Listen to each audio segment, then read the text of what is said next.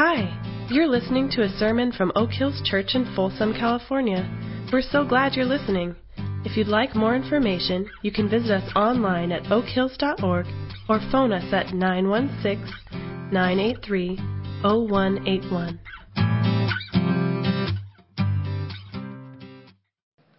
During this time, I've had the privilege of leading several small groups uh, and serving on the elder board for a bit of time.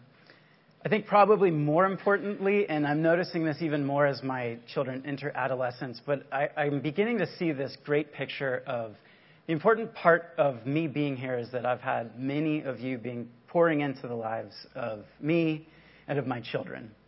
Uh, and this morning we're going to be talking about parenting. And I want to set the stage right off the bat that though I'm talking to everybody who's in the life of a child or any other person, whether you're a grandparent, a mentor, a teacher, just somebody who gives a high five on a Sunday morning, you really do matter. And I want to invite all of us to kind of enter into this message about parenting. I work as a marriage and family therapist full time, predominantly with children, and I've seen the impact a broad support system can make on the life of a child. So know that you matter this morning. In order to get our minds around this topic, though, the band's going to be performing in just a moment a song by Jason Mraz called 93 Million Miles. And during this song, painting called The Return of the Prodigal Son by Rembrandt. And many of you probably know the story of the prodigal son. We'll talk about it a little bit later on. But it is this story of a son who rejects his father's love and then returns to his father. Uh, so while the song is playing, what I would encourage you to do is just look at this painting and let this question run through your mind. What message, uh, if you're good with it and you can follow along just verbally, I would encourage you to listen to these words. Don't feel the pressure to read them. And again, continue to look at this picture. Continue to look at this interchange between the Father and the Son as I read.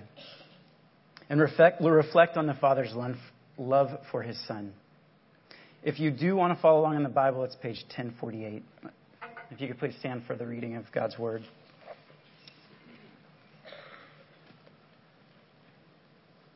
Younger one said to his father, Father, give me my share of the estate. So he divided his property between them. Not long after that, the younger son got together all he had, set off for a distant country, and there squandered his wealth in wild living. After he had spent everything, there was a severe famine in the whole country, and he began to be in need. So he went and hired himself out to a citizen of that country, who sent him to his fields to feed pigs. He longed to fill his stomach with the pods. When he came to his senses, he said, How many of my father's hired servants have food to spare? And here I am, starving to death. I will set out and go back to my father and say to him, Father, I have sinned against heaven and against you. I am no longer worthy to be called your son. Make me like one of your hired servants. So he got up and went to his father. But while he was still a long way off, his father saw him and was filled with compassion for him. He ran to his son, threw his arms around him, and kissed him. The son said to his father, Father, I have sinned against heaven and against you. I'm no longer worthy to be called your son. But the father said to his servants, Quick, bring the best robe and put it on him. Put a ring on his finger and sandals on his feet. Bring the fattened calf and kill it. Let's have a feast and celebrate. He was lost and is found. So they began to celebrate. Meanwhile, the older son was in the field. When he came near the house, he heard music and dancing. So he called one of the servants and asked him what was going on. Your brother has come, he replied, and your father has killed the fattened calf because he has him back safe and sound.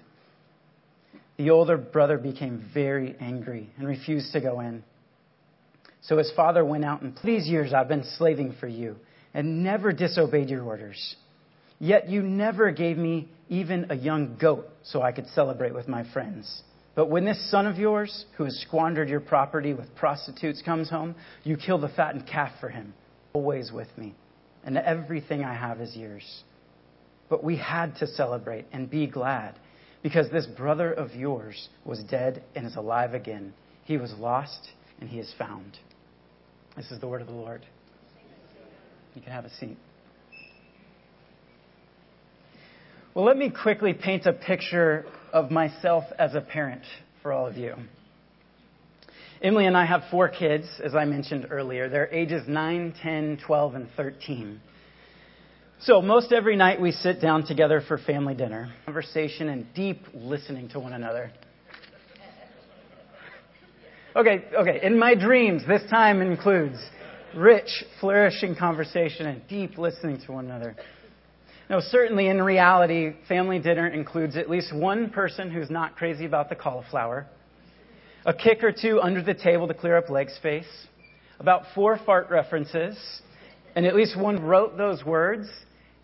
And literally the night that I wrote them, a kid complained about the cauliflower. I'm just, just saying. But it's in these moments, and I'm sure many of you can relate to this, that my sense of security, or lack thereof, my feeling like I'm out of control, all of this starts to rise up straight from my heart out into my actions right there at the dinner table. I'm likely to stop making much eye contact, stop asking very many questions, and feel this need to quickly get done with my dinner and clear my plate. The truth is, my lack of control and my distorted self worth in this, and I look for protection in my withdrawal. Certainly, not everyone shares my propensity for retreat for some, this out of control family dinner might end in a loud confrontation and a going in on the attack. The parent we meet in the story of the prodigal son and in the song that in, out of a full and form sense of security and worth. These twin pillars of security and worth allow the father to respond to his children out of love rather than responding out of a sense of threat. I believe as we look at this examples and we look at a few others throughout Scripture, we will see that God is able to lavish his children with love and offer them life because he knows. Now, before we get too far into this, I need you all to do me a quick favor. Since we're talking about parenting, I would be irresponsible not to mention cell phones this morning. Uh, and I'll get into them in a bit more depth later on. But for now, I would like everybody who has a cell phone here with them to be embarrassed. Uh, Take it out. Go ahead, open it up. This is like your one chance to do this shame free for the rest of the service. Uh, and go ahead, just turn the camera on. Flip it around so that you can take a picture of yourself. And in just a moment, I'm going to ask you to take a selfie, but here's the deal. I want on this selfie to be no filters. I don't want you to look like a weird dog or anything like that. No filters, no goofy faces, no pictures of anybody else. You can smile if you want, but you don't even really have to do that. I don't think I will. Just take a picture of yourself as you are. Right? So go ahead and just take a second to do that. It's very bright on my face. That's great. You guys are doing fantastic. Okay, once you're done with that, just put it on airplane mode and then you can put it away.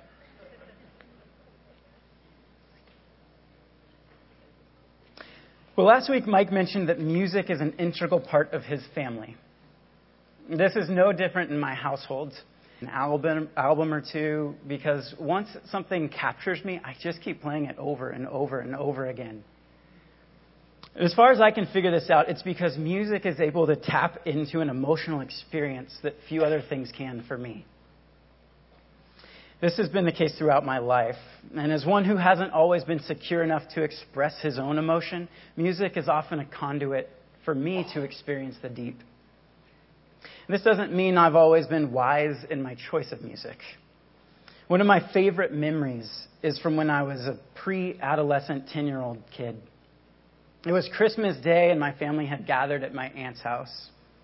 And I, as I recall it, we were all sitting around the Christmas dish and this meal when my granddad, a very godly man, whose image I have burned in my mind, sitting at his table at dawn, reading his Bible, on the nights that I would spend the night at his house. Well, this man found a CD in his hands, and it happened to be a CD that I had received for Christmas that very morning. Kids, CDs are these things that are like this, and they play music. Well, my grand take out the little sleeve with the lyrics on it, and right there at the Christmas table read through the lyrics of my new CD out loud.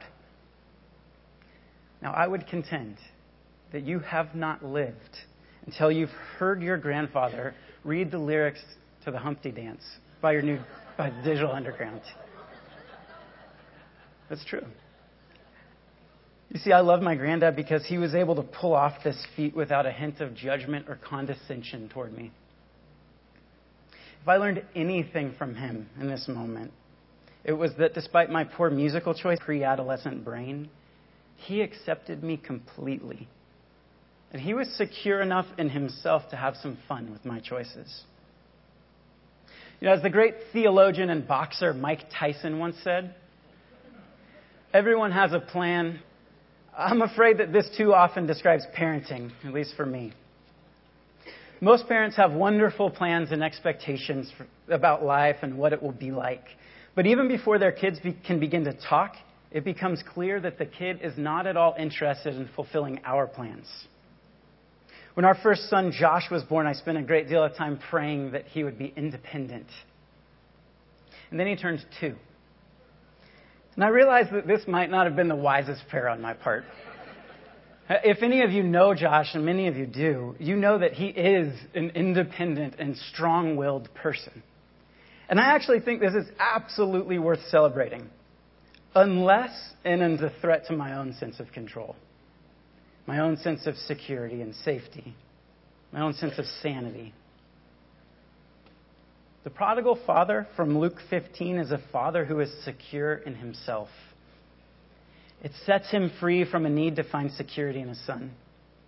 In other words, the behavior of the son is not a threat to the father's standing. I mean, this is a huge deal in the story. And when we parent like, then we're not threatened by behavior.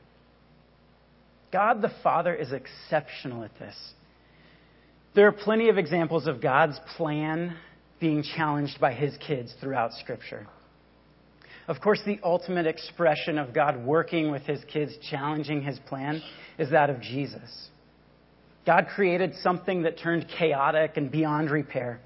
And I believe this deeply affected him emotionally. But his sense of security remained intact. God wasn't paralyzed by fear or by feeling unsafe. His plan didn't work, so he adapts with and through real people, not people who have to be manipulated, scared, or threatened into following. In putting his plan in the hands of people, God opens himself up to failure. All throughout the Bible, God makes it clear he's willing to move on to a different plan when the first one doesn't work out then it turns into an opportunity for creativity.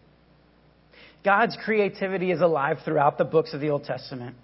From the start, in Genesis, it's clear God is adapting and creating unceasingly. Creation itself certainly is the ultimate expression of this attribute. By seeing God's imagination and ingenuity show up after the world has been established. The events of humanity are not set in stone, so God is constantly having to innovate. God's trying things out. In a sense, He's throwing paint on a canvas to see what will stick. Certainly, God has strategy involved, and He has vision involved in this. And we know that God ultimately is the one in control, relationally spontaneous, relying on the actions, thoughts, prayers, and behavior of His children to influence the development of His plan. You see, an insecure God would be difficult to bear he wouldn't be able to handle the discomfort of a failed plan. And certainly would not be able to continually see his children. Parent, knowing that we are safe and secure, then we are able to mutually learn with our children. Their creativity in the midst of our failed plans becomes a source of life for both parent and child. But I can too often attest parenting from my own insecurity robs me of opportunities to grow through failure. In the attempt to help people live rightly, God shows that He is as God being passive or God being a pushover. Rather, God is fluid. We see God's security creating relationships with His children through the act of prayer. Prayer, usually as seen through the Bible, is designed to change God's mind or to influence His thinking on something. The accommodating nature of God is apparent in stories like in Genesis 18 about Abraham, when Abraham enters a high stakes negotiation with God. Through his pleading, Abraham is able to revise God's thoughts about the destruction of Sodom. The passage was about God testing Abraham to see how he would respond. I mean, I would have thought that surely God had this plan that he ended up with in his mind the entire time. But as I read this story now, it, just seems to me that that doesn't fit with the overall nature of the story. Abraham did have a say, accommodated him rather than stubbornly holding on to an idea in order to feel like he was the one who had control. This is a demonstration not of God's weakness and inability to have his way, but of his grace and his security. As we continue to look through the Old Testament and then into the New, it seems that God holds loosely to control, but steady to values. What a wonderful gift this would be to give our children. I mean, this, of course, doesn't come without challenge, particularly for those with young kids. The balance of teaching our children moment to moment while providing grace is difficult to find, but they should never be the end game. Holding steady to values means that we are seeing the forest through the trees.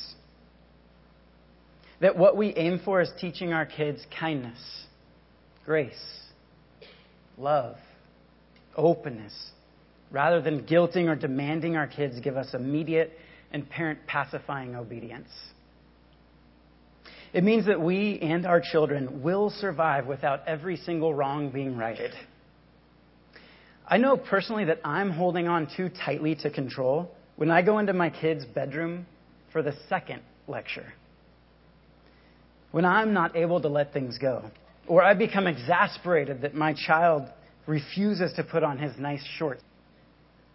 I mean, imagine if God acted this way with his own children. Let's think about the Israelites. They had been enslaved in Egypt for generations, and God came up with this great plan to free them. In dramatic fashion, God showed up in a burning bush and filled Moses in on his plan.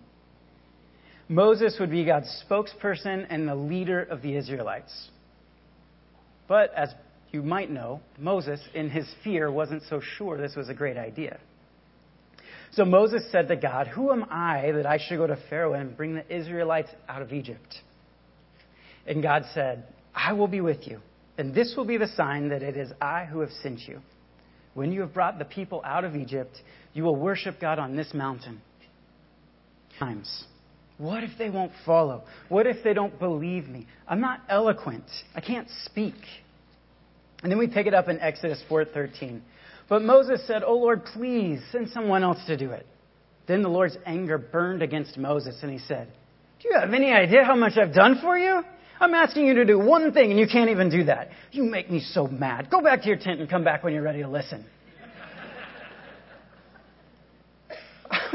Certainly, what the secure God actually did was he worked with Moses to create a new plan. God was still angry. I mean, it's quite clear in Exodus 4:13 that God experienced anger. But his anger did not plan and brought Moses a mouthpiece in his brother Aaron. An insecure God would be near impossible to bear. God, in His security, shows us that growth takes time, and it often takes pain. But in the end, He realizes that children learn more through osmosis than through cramming. I've crammed for plenty of tests, and I've actually done quite well on those tests. But if you were to ask me anything about the subject that I crammed for two weeks after the test, I would have absolutely no idea what you were talking about. In the same way, I can demand or manipulate my child into obedience. And I can actually be quite good at that. But if our children are to learn from us, it will be a slow, unconscious assimilation of our values. When I was a teenager, around 14 or 15 years old, I was sitting at the table with my parents one night. My brother was in his bedroom, probably doing homework. Now, I don't re- recall it being anybody's birthday, but I do recall that we were eating birthday cake for some reason. And my dad took his plate up in the air off the table in order to take a bite, and I saw that mischievous look in my mom's eyes. Very slyly, she reached her hand under the plate and gently let it into my dad's face. This set off a chain of events that culminated in a food fight spreading through the kitchen into my brother's room, where my parents included him in the silliness and the fun. Lyrics to songs was an act of playfulness. This wasn't an explicit value that was written in a mission statement in the house my mom grew up in. But his playfulness slowly seeped into her soul. I think about us now when we sit around the dinner table and one child's making fun of another. I want to raise my voice and control the situation. But it's silly, right? My yelling and demanding kindness from my kids does little to actually produce kindness. Hopefully, as they interact with me and see me with them and with, this is an invitational way of parenting. This freedom of security displayed by the prodigal God meant he could invite rather than chase. This seems to be true of God's character throughout Scripture. God simply does not chase. To chase means to go after something in order to fill a need in ourselves. To invite means to vulnerably open ourselves to meet the need of another. When his son asked for his share of the property, the father in Luke 15 willingly gave it to him. He didn't run after his son, he didn't ask him to stay. He allowed him to go knowing that it would be painful, but willing to bear the pain. Timothy Keller in a book about this very passage, rather than, is asking his father to tear his life apart. And the father does so for the love of his son. Most of Jesus' listeners would have never seen a Middle Eastern patriarch respond like this. The father patiently endures a tremendous loss of honor, as well as the pain of rejected love. Ordinarily, when our love is rejected, we get angry, retaliate, and do what we can to diminish our affection for the rejecting person so we don't hurt so much. But this father maintains his affection for his son and bears the agony. It's not indicated in the story, but I can imagine the younger son has a higher life. It reminds me of the invitation in Romans 2 4 that it's God's kindness that leads us to repentance. God doesn't chase us down and demand we change. He offers us kindness and allows us to respond or not. The song 93 Million Miles says, Just know you are never alone. You can always come back home. You are never alone. You're secure. You can always come back home. You are worthwhile. My worst moment, and this is likely because it becomes very difficult for me to see my children with eyes that see their worthwhileness when I'm not experiencing it myself. I'm comforted knowing that God the Father does not take my petulance and coldness as a parent personally. Because God knows his own value, he's able to see me as a person worth, worthy, independent of my actions. About three months ago, I saw a video regarding worth that had a big impact on me personally and as a parent. It, I, I want to show it to you now. It's about three minutes long, so hang in there with it, but it in a much better way than I could.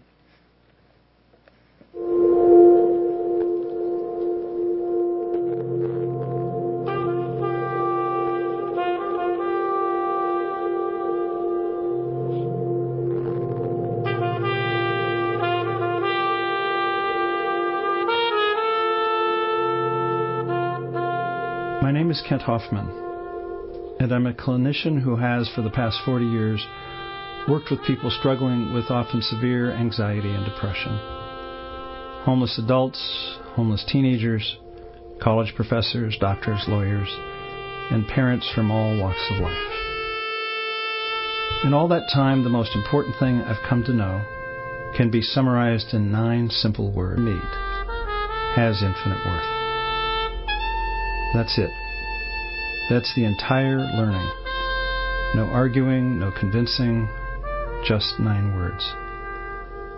Every person we will ever meet has infinite worth. I first heard those words on October 3, 1970, from Frank Kemper, my first clinical professor in graduate school. Before hearing his words, I divided people into tidy categories good versus bad, okay and not okay, acceptable, not acceptable, all of which were highly conditional. In five seconds, that all shattered.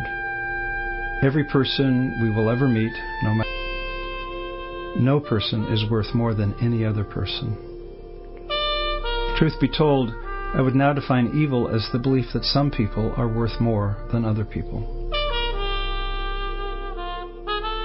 Underneath our exterior attributes, our so called beauty or intelligence, our noticeable capacities or lack thereof, we each share the exact same infinite worth. Which all adds up to this. No matter who you are, no matter how comfortable or lost, happy or broken, if you're hearing these words, the only thing that matters is that you know that you matter and you matter absolutely. And so does every other person you'll ever meet.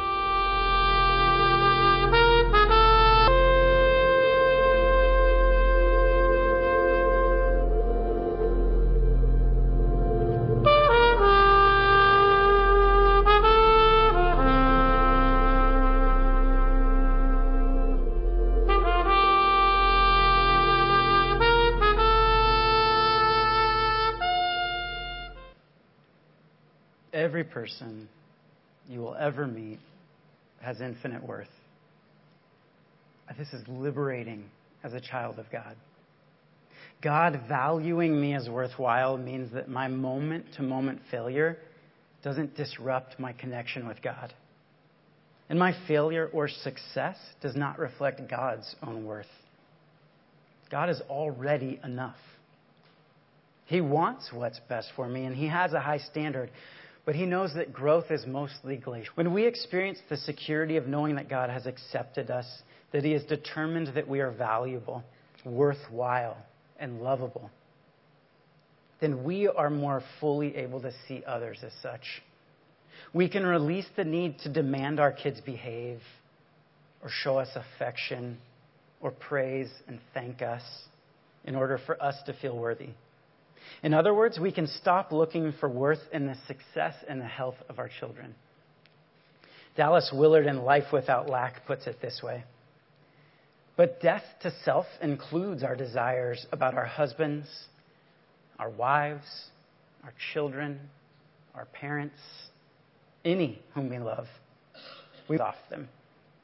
This does not mean that we don't seek to do good and loving things that we can for them. It simply means we do not confuse their well being with our own sense of self worth. Certainly, this is no easy task, and it's often accompanied by tremendous pain. I mean, you see, we can parent in security and in our own sense of worth, but that doesn't guarantee any outcome. Parenting should come with heaps of grace grace that covers our own sense of failure and our own shortcomings. Well, so far, this has been a lot actually play out practically. When we parent in security and through worth, we have the vision to interact with our kids in ways that promote their own sense of security and worth. There's an incredible book I would recommend everybody check out, but particularly parents, called Reclaiming Conversations. It's written by an MIT psychologist named Sherry Turkle. Turkle writes about building our children's sense of worth through cell phone free conversational time. When we commit to having a regular family dinner free of cell phones, then we have the opportunity to look our kids in the eyes and to hear their stories. Turkle refers to these the boring bits. And she actually believes that they're a critical part of a child experiencing his or her own worth and security. She writes If a moment in a conversation is slow, there's no way to know when things will pick up except to stay with the conversation. People take time to think and they think of something new. A child of any age who has an adult looking at them and allowing them space to express their thoughts is receiving the message that he or she is full of worth. The message sounds something like this You don't have to impress me in order to be important to me. I love you, even if you're dull. We can't ignore cell phones in this conversation about parenting. Phones are put down, and we ask our kids to do the same, generate opportunities for us to interact. I realize this may be hard, and it might even feel awkward if it's not already a practice in your own home. But it's okay to experience some growing pains while parenting. Try committing to making the kitchen or the car a device free zone.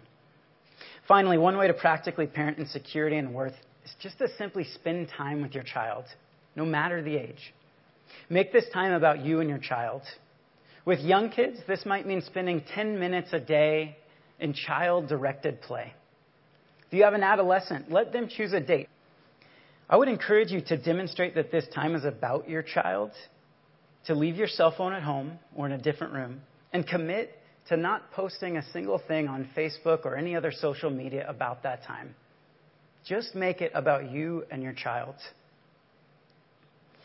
Choose to enter into these activities knowing that there will be more mundane than magic, and that someone sharing the mundane with us is actually where we learn we are lovable.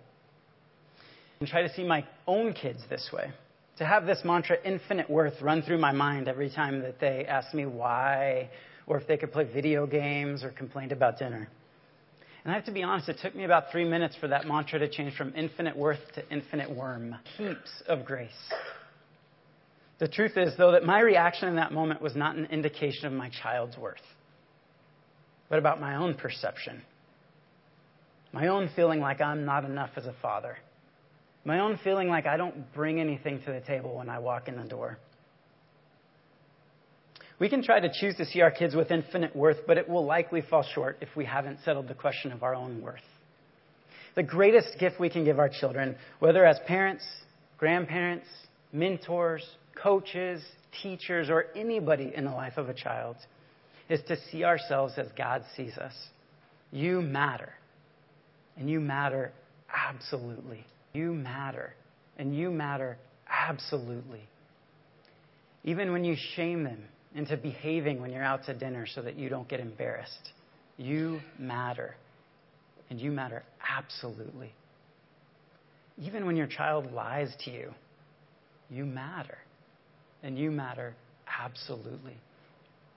Even when you retreat at the dinner table, you matter. And you matter absolutely to end this service, I want to give each of us an opportunity to see ourselves as God sees us. In a moment, I'm going to ask you to take out your phones again. On the screen will be a song and a video, but I encourage you for these next four minutes, as you listen to the song, to just look at your photo. If you don't have a phone with you this morning, I encourage you to open your hands, put them in your lap, and look at your hands. Or perhaps close your eyes and imagine yourself. As you look at yourself, reflect on the fact that God has valued you as infinitely worthy. For many, this experience will go by quickly and without a problem. For many, including myself, these four minutes might be excruciatingly long, maybe even painful. Stick with it, even through the discomfort, and know that you are infinitely worthy.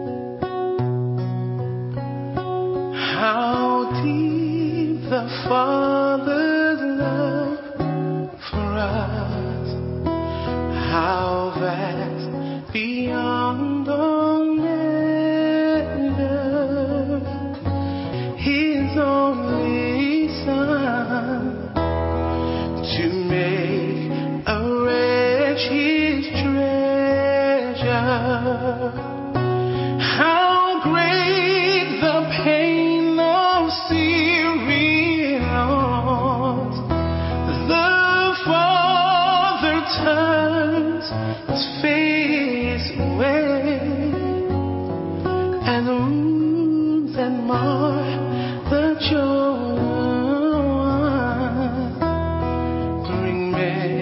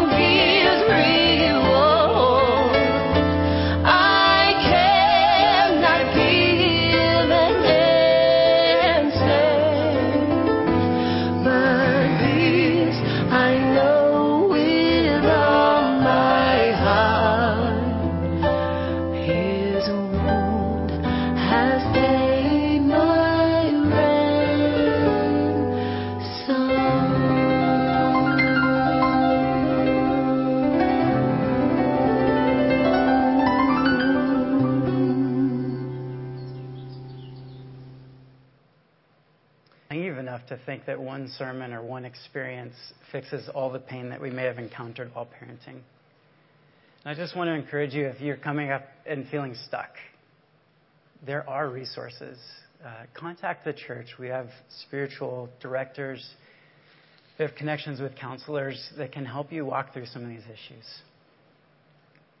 But now may the God who demonstrates that we are safe and worthwhile fill you with patience, grace, and power. May the peace of Christ be with you all.